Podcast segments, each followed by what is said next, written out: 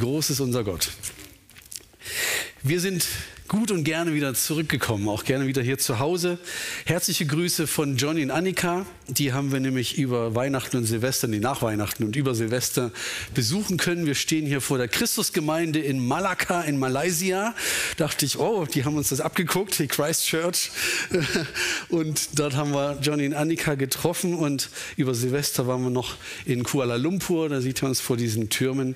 Es geht Johnny und Annika richtig gut. Wir dürfen die Gemeinde herzlich von Ihnen grüßen. Vielleicht schauen Sie auch gerade dabei hiermit zu.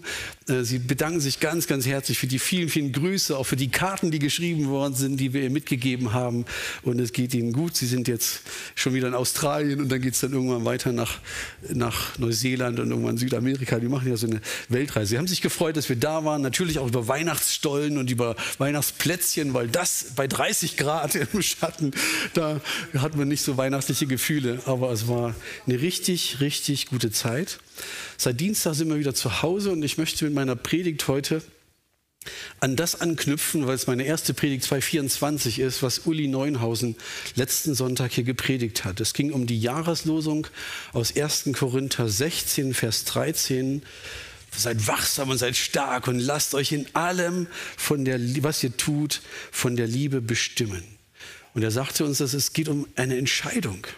Es geht um eine Entscheidung, gute Taten, positive Taten zu tun, die dem anderen nützen.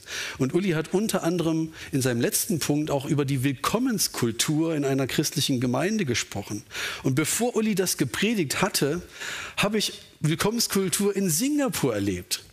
Und ich habe das direkt dem Dirk geschrieben, da waren wir hier noch am Proben, da waren wir schon fertig mit unserem Gottesdienst, habe dem Dirk geschrieben, nicht nur in der CGO gibt es eine Willkommenskultur, sogar in so einer riesigen Gemeinde in Singapur. Wir wollten letzten Sonntag unbedingt einen Gottesdienst besuchen. Und wie findet man in einer fremden Stadt eine Gemeinde? Fragt man erstmal Google und sagt, gibt es hier eine christliche Gemeinde? Ich habe erstmal Hillsong Singapur eingegeben, weil ich dachte, Hillsong gibt es wahrscheinlich weltweit, überall. Aber die gab es dann nicht.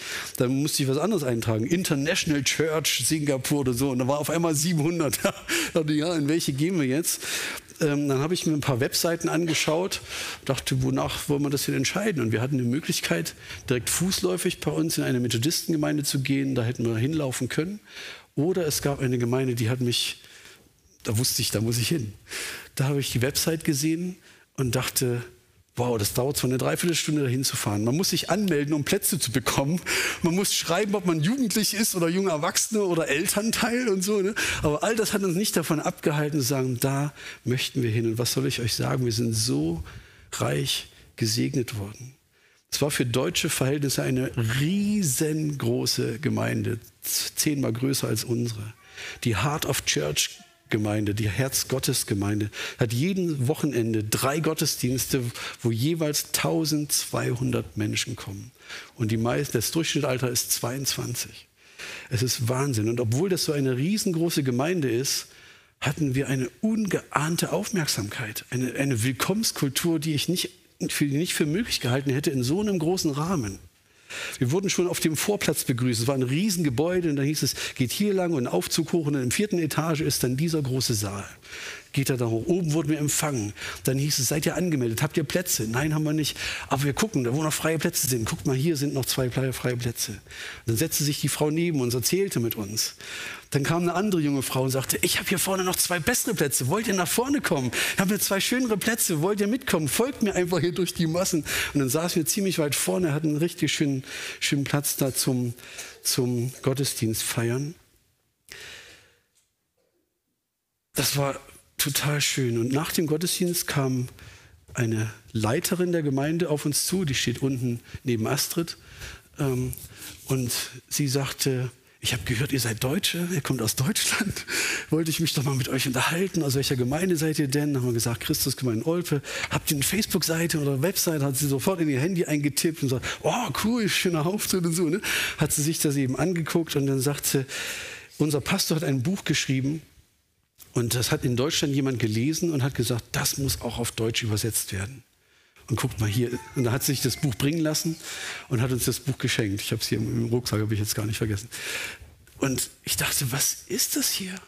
Wir sind einmal in unserem Leben in dieser Riesenstadt, einmal in unserem Leben in dieser Gemeinde. Und wir bekommen so eine Willkommenskultur, so eine Aufmerksamkeit. Es hat mich so berührt, wo ich dachte, Mega-Church und doch so gesehen werden. Und das war das, was Uli Neuenhausen letzte Woche sagte. Das ist das, was uns als Gemeinde auszeichnen darf. Eine Willkommenskultur zu leben. Und wie oft hat er es erlebt oder Anke das erlebt, dass sie in die Gemeinde gekommen sind und dann, oh, hier nicht und da ist die Tür zu und hier dürft ihr nicht und keiner begrüßt uns. Es ist furchtbar und wie schön ist es zu erleben, wow, da sind aufmerksame Leute. Und in diesem Gottesdienst sind mir so oft die Tränen gekommen, weil ich so überwältigt war von dieser Leidenschaft von diesen 1200 jungen Leuten, die mit Kraft und Leidenschaft Jesus folgen wollen, die gelauscht haben auf die Predigt ihres Pastors, die mitgegangen sind, die immer wieder Response gegeben haben auf das, was er gesagt hat. Das war richtig, richtig stark. Die junge Frau sagte uns, 80% dieser Leute, die hier sind Erstgeneration-Christen. Das heißt, sie haben keine gläubigen Eltern, sondern sie sind durch ihre Freunde und ihre Kommilitonen in der Schule und in der Universität zum Glauben gekommen. Was für eine Gnade! Was für eine Gnade! Und das in einem Land, was so multireligiös ist, wo man sich brüstet. Wir haben hier eine Street of Harmony.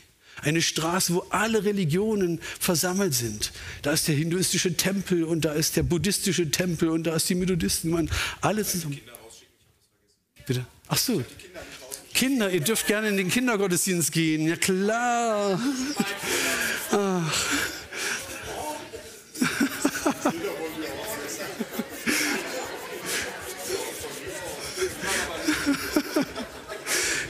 Ich wundere mich, was hier für eine gespannte Erwartung war.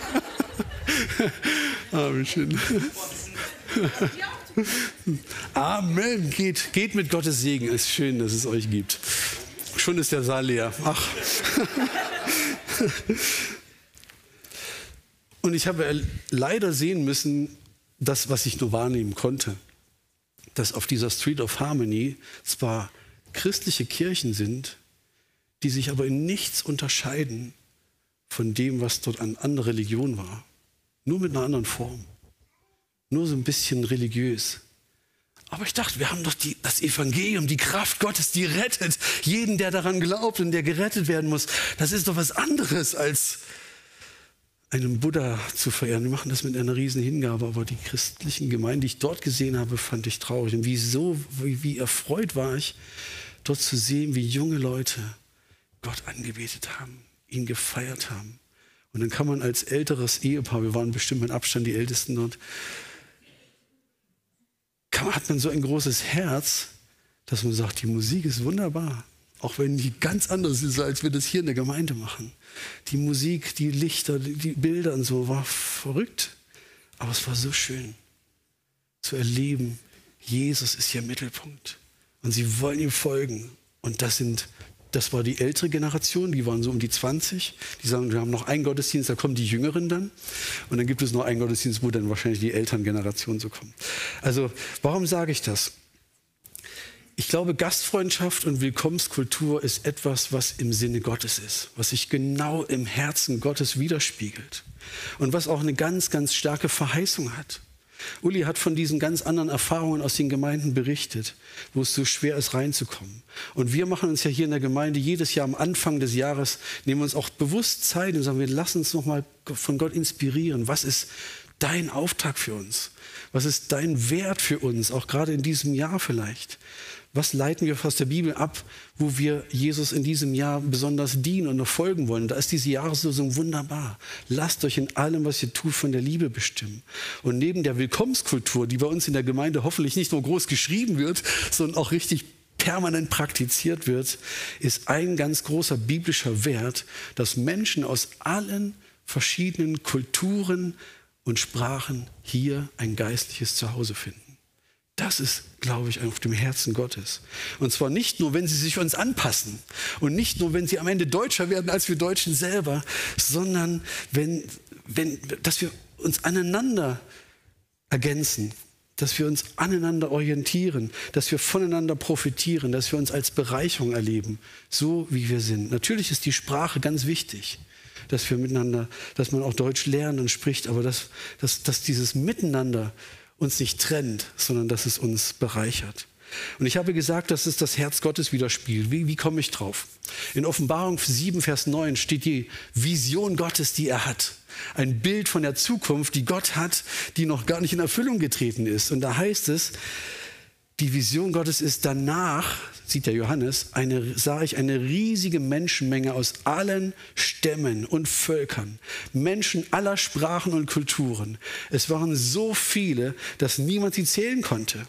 In weiße Gewänder gehüllt standen sie vor dem Thron und vor dem Lamm. Sie hielten Palmzweige in den Händen und riefen mit lauter Stimme, das Heil komme von unserem Gott, der auf dem Thron sitzt und von dem Lamm. Und diesem Lobpreis schloss sich die ganze unzählbare große Schar der Engel an. Die sagten, wenn die Menschen Gott anbeten, machen wir das auch, weil das zieht einfach an. Wow, Menschen aus allen Völkern und Sprachen und Kulturen, so viele, dass niemand sie zählen kann, die stehen vor Gott. Sie haben weiße Kleider an, das heißt, sie haben die Gerechtigkeit von Christus angezogen. Sie können vor Gott stehen und ihn anbeten, den lebendigen Gott. Und das ist das, was Gott bewegt, was seine Vision ist, was ihn dazu bewogen hat, Jesus auf die Erde zu senden, weil er sagte, ich möchte, dass am Ende der Zeit Menschen aus allen Sprachen, Nationen und Völkern vor mir stehen und mich anbeten. Das ist Gottes Part. Und die Frage ist, was ist unser Part dabei? Was ist unsere Verantwortung darin? Unsere Verantwortung als Leute, die Jesus schon kennen, ist, diese unzählbare Schar Gott zu bringen. Menschen aus allen Völkern, Sprachen und Nationen zu Gott zu bringen, dass sie am Ende vor ihm stehen und ihn anbeten. Und zwar nicht alle auf einmal, sondern einen nach dem anderen. Einen nach dem anderen. Ich einen, du einen und wir zusammen viele. Und wir bringen sie zu Gott, damit sie vor ihm stehen und ihn anbeten. Aus allen Völkern, Sprachen und Kulturen. Und das ist eigentlich die einzige Daseinsberechtigung von Kirche, von Gemeinde auf dieser Erde. Wir drehen uns nicht um uns selber. Das tun wir, um uns zu segnen, um uns zu stärken, um uns zu ermutigen, um uns anzuspornen.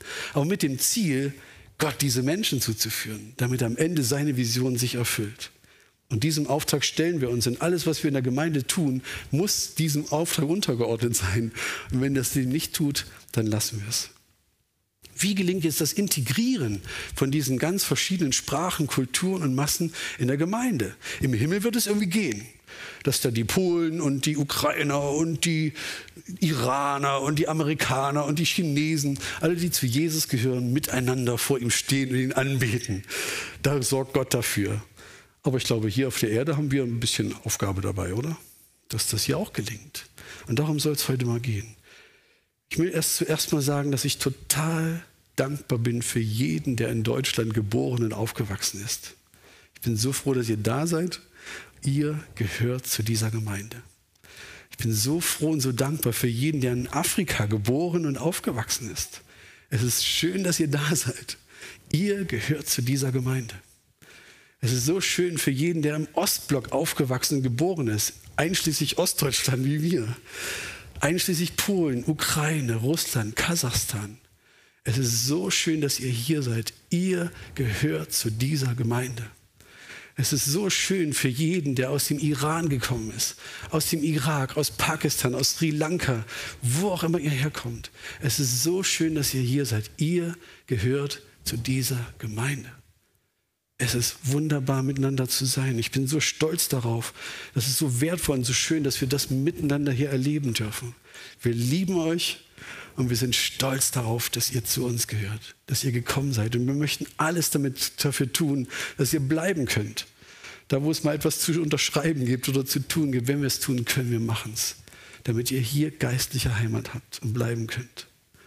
Und dennoch gelingt dieses Miteinander der Kulturen nicht einfach so, nicht automatisch. Ach, wir lieben alle Jesus, jetzt geht's alles klar. Und dazu möchte ich so ein paar hilfreiche Dinge sagen, die uns in diesem Jahr 2024 aufgrund dieser Jahreslosung vielleicht so ein Ansporn sind, dass wir zu einer noch gottebenbildlicheren Gemeinde werden, als wir es schon sind. Eben mit dieser Jahreslosung, seid mutig, seid stark und alles, was ihr tut, soll von dieser Liebe motiviert sein. Liebe ist eine Entscheidung hier und jetzt. Positive Taten der Liebe zu tun. Das Alte ist vergangen. Jetzt kann ich mir entscheiden.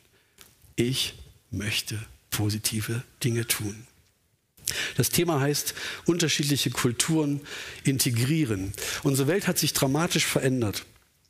Fast 30% der in Deutschland lebenden Menschen hatten 2022 einen Migrationshintergrund. Das heißt, sie selber oder mindestens ein Elternteil ist nicht in Deutschland geboren. Ich glaube, in unserer Gemeinde ist der Prozentsatz höher, oder?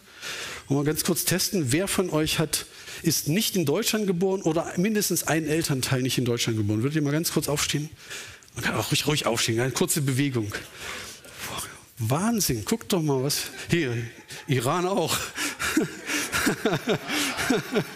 Ja. Stark, es ist so schön, dass ihr da seid. So schön. Es sind deutlich mehr als 30% bei uns. Also wir bilden schon viel, viel mehr hier ab. Das war früher auch anders. Zu DDR-Zeiten, ne? Da war das ziemlich eindeutig, wer ist Deutscher und wer ist Ausländer. Wir waren die Ossis, wir waren die Deutschen und dann gab es Ausländer aus Mosambik, die kamen zu uns und aus Vietnam. Das waren die zwei großen Gruppen, die zu uns nach Ostdeutschland kamen und dort gearbeitet haben. Im Westen waren es, glaube ich, die Türken, die Griechen, Italiener, Spanier, so, ne? Das waren so die Gastgeber. Das war ziemlich eindeutig, ne? Heute ist die ganze Welt hier versammelt. Und das ist, glaube ich, dass der Heilige Geist möchte, dass was sich in unserer Stadt, in unserer Region abspielt, dass sich das auch in seiner Gemeinde widerspiegelt. Und zwar nicht nur im Gottesdienst, sondern auch in Leitungsfunktionen und darüber hinaus. Und ich glaube, wir sind schon viele Nationen und Kulturen hier vertreten, aber es fehlen noch so viele von denen, die längst hier in Olpe leben.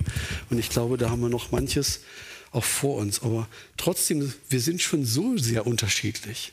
Und da prallen Prägungen aufeinander. Da prallen Kulturen aufeinander. Das sind ja nicht nur Sprachbarrieren, die uns manchmal Schwierigkeiten machen, sondern es sind ja wirklich Prägungen.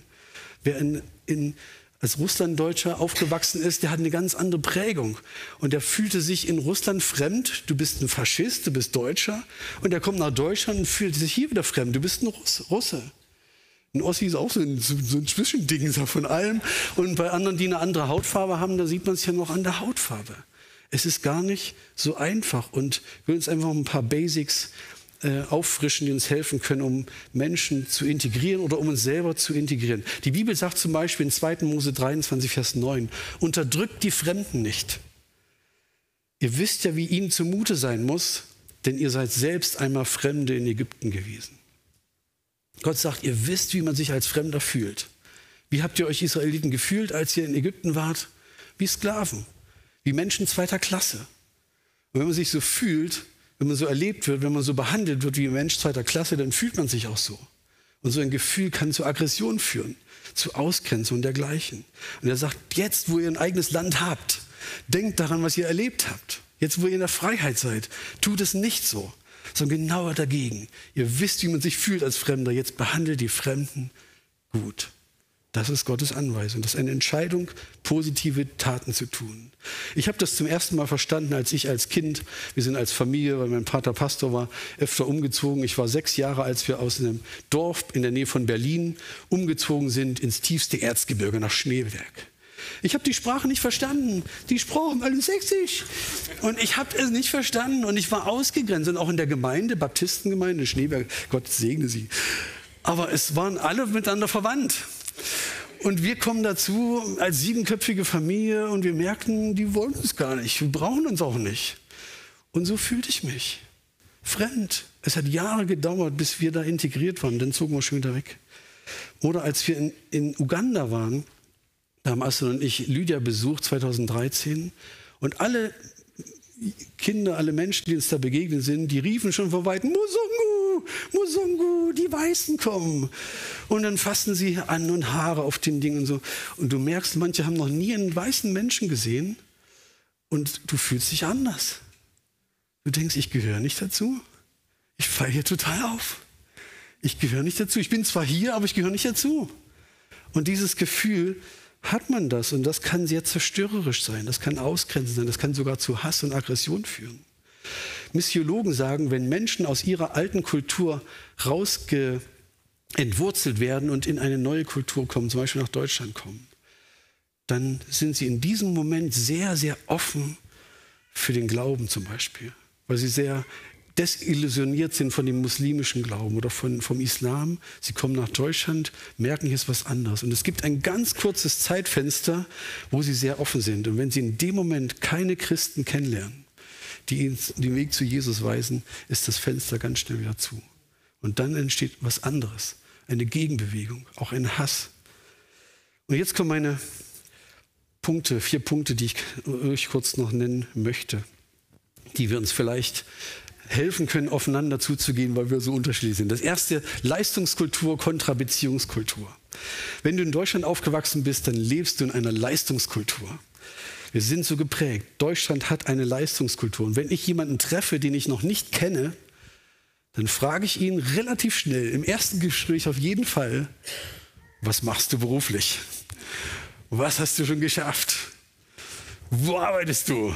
Und dann checkt man ab, ist er besser als ich oder ich? Habe ich eine höhere Stellung oder hat er die höhere Stellung? Das will ich wissen, weil wir eine Leistungskultur haben. Was bist du von Beruf? Und dann kann man sagen, ja, ich habe studiert oder ich habe das, ich bin Abteilungsleiter. Dann denkst du, wow, ich habe was gebracht. Wenn ich Menschen aus anderen Kulturen treffe, ist ihre erste Frage nicht, was machst du, sondern die erste Frage ist, wie geht es deiner Familie? Weil die erste Priorität Beziehungen sind. Und die engste Form von Beziehung ist Familie. Wie geht es deiner Frau? Wie geht es deinem Mann? Wie geht es deinen Kindern? Wie geht es deinen Eltern? Das ist aber nicht meine erste Frage. Meine erste Frage ist, was bist du von Beruf? Und seine erste Frage ist, wie geht es deiner Familie? Und hier prallen Welten aufeinander. Und das müssen wir verstehen und gar nicht gegeneinander ausspielen. Der eine interessiert sich zuerst für die Beziehung, der andere zuerst für die Leistung. Und ich glaube, wenn wir es schaffen, beides zusammenzubringen, dass es nicht heißt, Leistungskultur ist besser als Beziehung oder Beziehung ist besser als das andere, sondern wenn man das zusammenbringt, ich glaube, da kann etwas sehr Göttliches geschehen. Leistungskultur bringt die besten Autos der Welt zustande, aber Beziehungskultur hilft uns zu wissen, ich bin nicht, was ich leiste, sondern ich bin ein Kind Gottes. Ich habe eine Identität in Christus. Das habe ich irgendwo auch hingeschrieben, oder? Kannst du noch eine Folie weitermachen? Ich glaube, irgendwo steht es. Ja, genau. Wir sind nicht, was wir tun, sondern wir haben unsere Identität in Christus. Wir prallen, wie gesagt, Welten aufeinander. Bei mir ist es so, oder bei uns Deutschen ist es so, du kannst nicht einfach bei uns Deutschen an der Tür vorbeikommen und klingeln und sagen, ich möchte jetzt bei dir einen Kaffee trinken und was zu essen haben. Du brauchst in Deutschland einen Termin. Und vielleicht haben wir in 4 Wochen einen Termin. Aber vielleicht wolltest du gar keinen Termin, so wolltest du mal Hallo sagen. Aber das geht bei mir nicht. Bei mir brauchst du einen Termin. Während du in einer Beziehungskultur gar keinen Termin brauchst. Du kannst einfach klingeln und sagen, hallo zusammen. Und dann lässt man seine Arbeit kurz liegen und hat Beziehung miteinander. Versteht ihr den Unterschied? Ich habe ein peinliches Beispiel, möchte ich euch erzählen. Was mir letztes Jahr passiert ist. Fasat und Nakme sind zu uns in die Gemeinde gekommen, haben uns ein paar Mal unterhalten. Ich war bei ihnen in der Zellgruppe. Und dann sagt Fasat irgendwie mal neben mir zu mir, kommt mal bei uns vorbei. Und ich sage, ja klar, machen wir. Und Monate später erfahre ich, dass Fasat total sauer auf mich ist. Ich denke, was habe ich denn falsch gemacht? Ich war doch immer nett zu ihm, ich habe ihn doch immer angelächelt. Ja, du hast gesagt, ich komme vorbei, aber du bist nicht gekommen. Und dann habe ich versucht, das mit ihm zu klären. Und ich dachte, Entschuldigung, aber wenn wir in Deutschland sagen, ja, ich komme mal vorbei, heißt das erst gar nichts. Du brauchst einen Termin. Das heißt nichts anderes als, ja, ich finde dich recht sympathisch. Unter Umständen könntest du mal in mein heiliges Umfeld kommen. Aber wir machen mal ein Terminchen. Und das musste ich lernen. Ich habe mich entschuldigt, wir konnten herzlich drüber lachen und uns in den Arm nehmen. Aber das sind Erfahrungen, die wir machen im Miteinander, weil wir da so unterschiedlich ticken.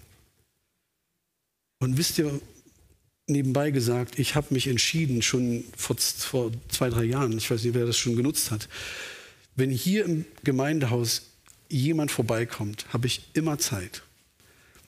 Ich kriege manchmal E-Mails, oh, du hast so viel zu tun, ich traue mich nicht. Bitte nicht. Das ist meine Aufgabe. Ich bin hier und habe Zeit. Ein Mensch hat immer Vorrang. Wenn ihr kommt und ich schiebe gerade Schnee, dann kannst du mit Schnee schieben. Aber sonst hat ein Mensch immer Vorrang, okay? Ihr könnt hier immer vorbeikommen, klingeln, Kaffee trinken. Ich habe immer Zeit, okay? Dafür bin ich hier angestellt. Wenn man in Deutschland sich ein Grundstück kaufen kann und auch will, dann entscheidet man Zuallererst überlegt man darüber, will ich einen Zaun haben oder eine Hecke? Weil ich muss abgrenzen, das ist meins und das ist deins. Ich möchte nicht, dass der Nachbar oder ich möchte dem Nachbarn ein Zeichen geben, das kommt bitte nicht hier rüber, das ist meins.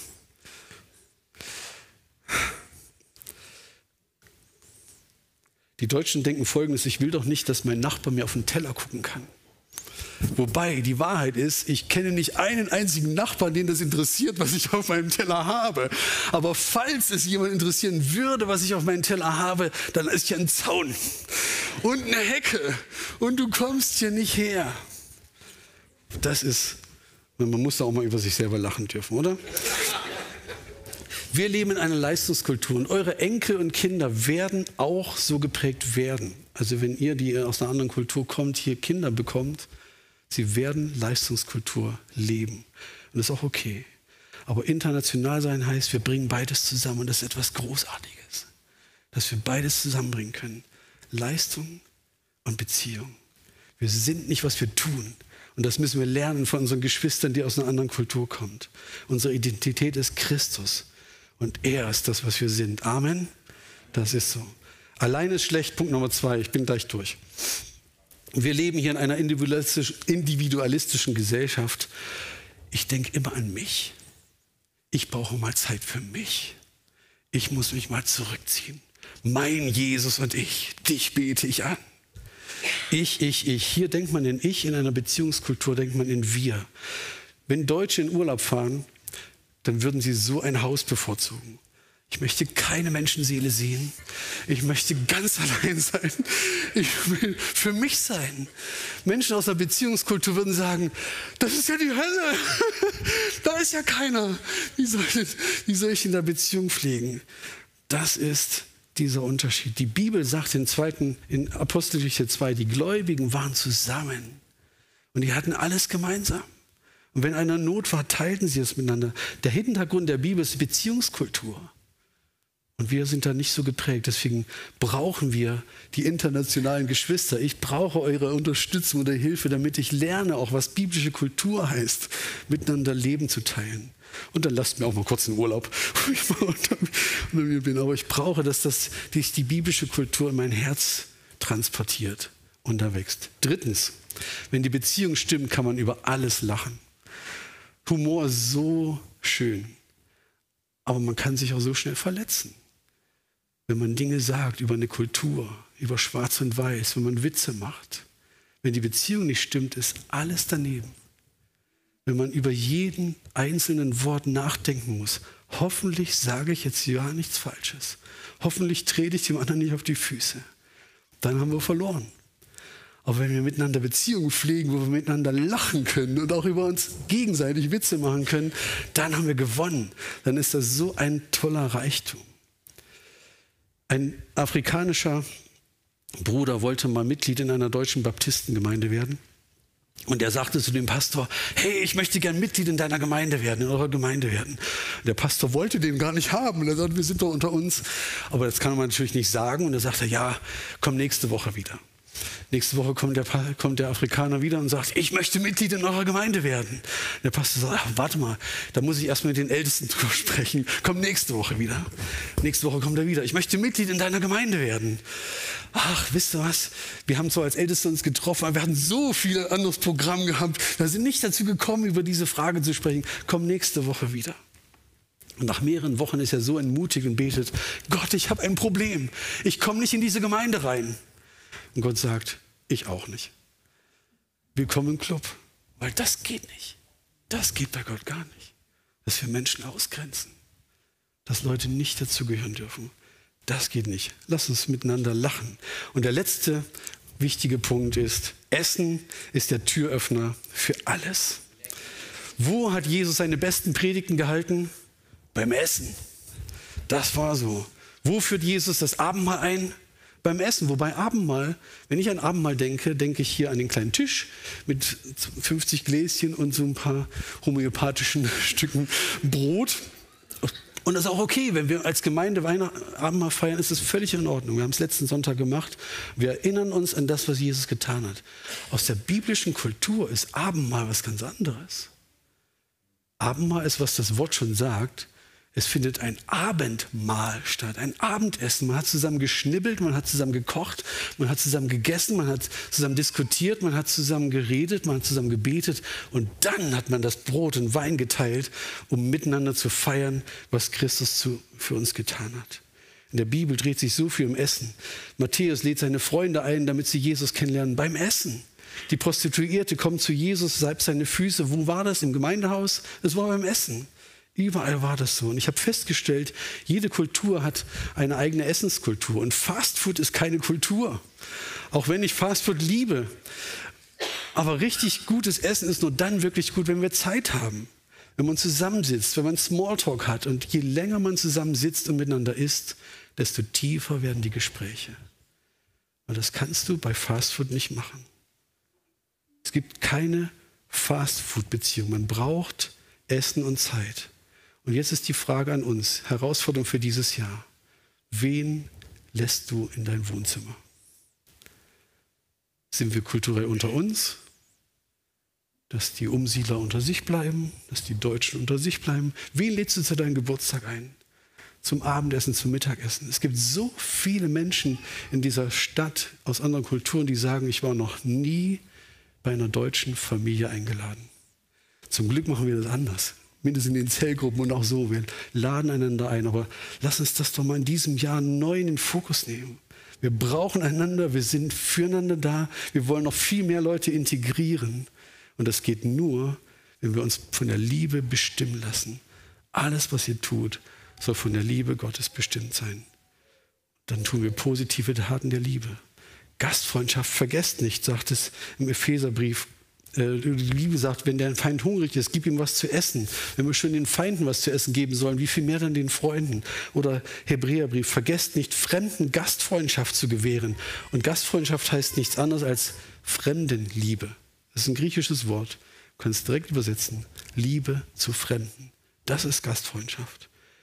Und man kann unversehens Jesus an seinen Tisch einladen, weil er sagt, was ihr einem dieser geringsten Brüder getan habt, das habt ihr für mich getan. Uns bereichert Gastfreundschaft ungemein, dass wir Leute kennenlernen. Und gleichzeitig tun wir einen Dienst für Jesus. Wollen wir das dieses Jahr machen? Wollen wir da einen Fokus drauf legen und sagen, lass uns Willkommenskultur leben, auch im Miteinander. Dass wir uns gegenseitig kennenlernen, einladen, miteinander lachen, ins Gespräch kommen und miteinander in das Zeugnis in die Welt geben. Das ist ein prophetisches Zeugnis in diese Welt. Das geht doch gar nicht. Dass ein Pakistaner und ein Inder zusammen Gottesdienst feiern. Doch, es geht. Dass ein Deutscher und ein Iraner oder wer auch immer zusammen Gottesdienst feiern. Es geht. Und hoffentlich nicht nur sonntags hier beim Singen und Beten, sondern auch zu Hause, da wo wir unser Leben teilen. Amen. Amen. Amen.